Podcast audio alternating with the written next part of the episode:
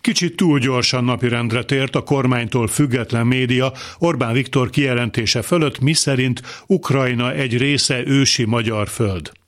A Fidesz propaganda gépezete természetesen eredetileg sem talált semmi furcsát, sem magában a megállapításban, sem abban, hogy ez a mondat valamilyen rejtélyes oknál fogva kimaradt a múlt péntek reggeli miniszterelnöki rádiószózat YouTube változatából.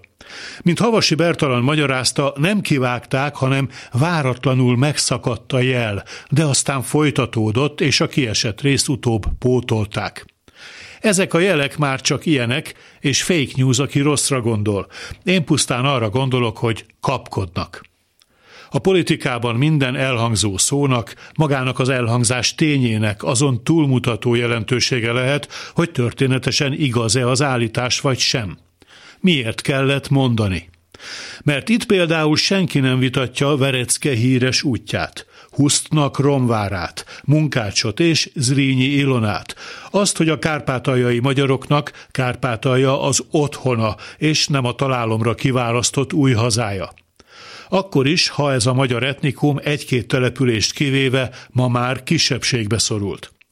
De a lényeg, hogy a térség most az Ukrajna nevű nemzetközileg elismert állam része, hogy Ukrajna szó szerint élet-halál harcát vívja az orosz agresszor ellen, és hogy Putyin elnök Medvegyev nevű udvari bolondja többször megüzente az Ukrajnával szomszédos többi országnak, Moszkvában nem feltétlenül elleneznék a koncon való osztozkodást.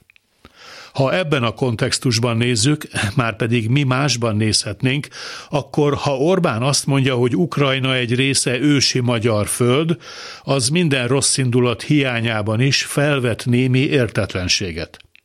Természetesen mindenki tudja, hogy ha ez az ősi magyar föld a békeharcot követő béketárgyalás valamilyen döntés eredményeként visszatérne, akkor az kb. egy millió ukránnal növelné Magyarország lélekszámát. Szóval maradjunk abban, hogy az a jel nagyon is jól tudhatta, miért maradt ki.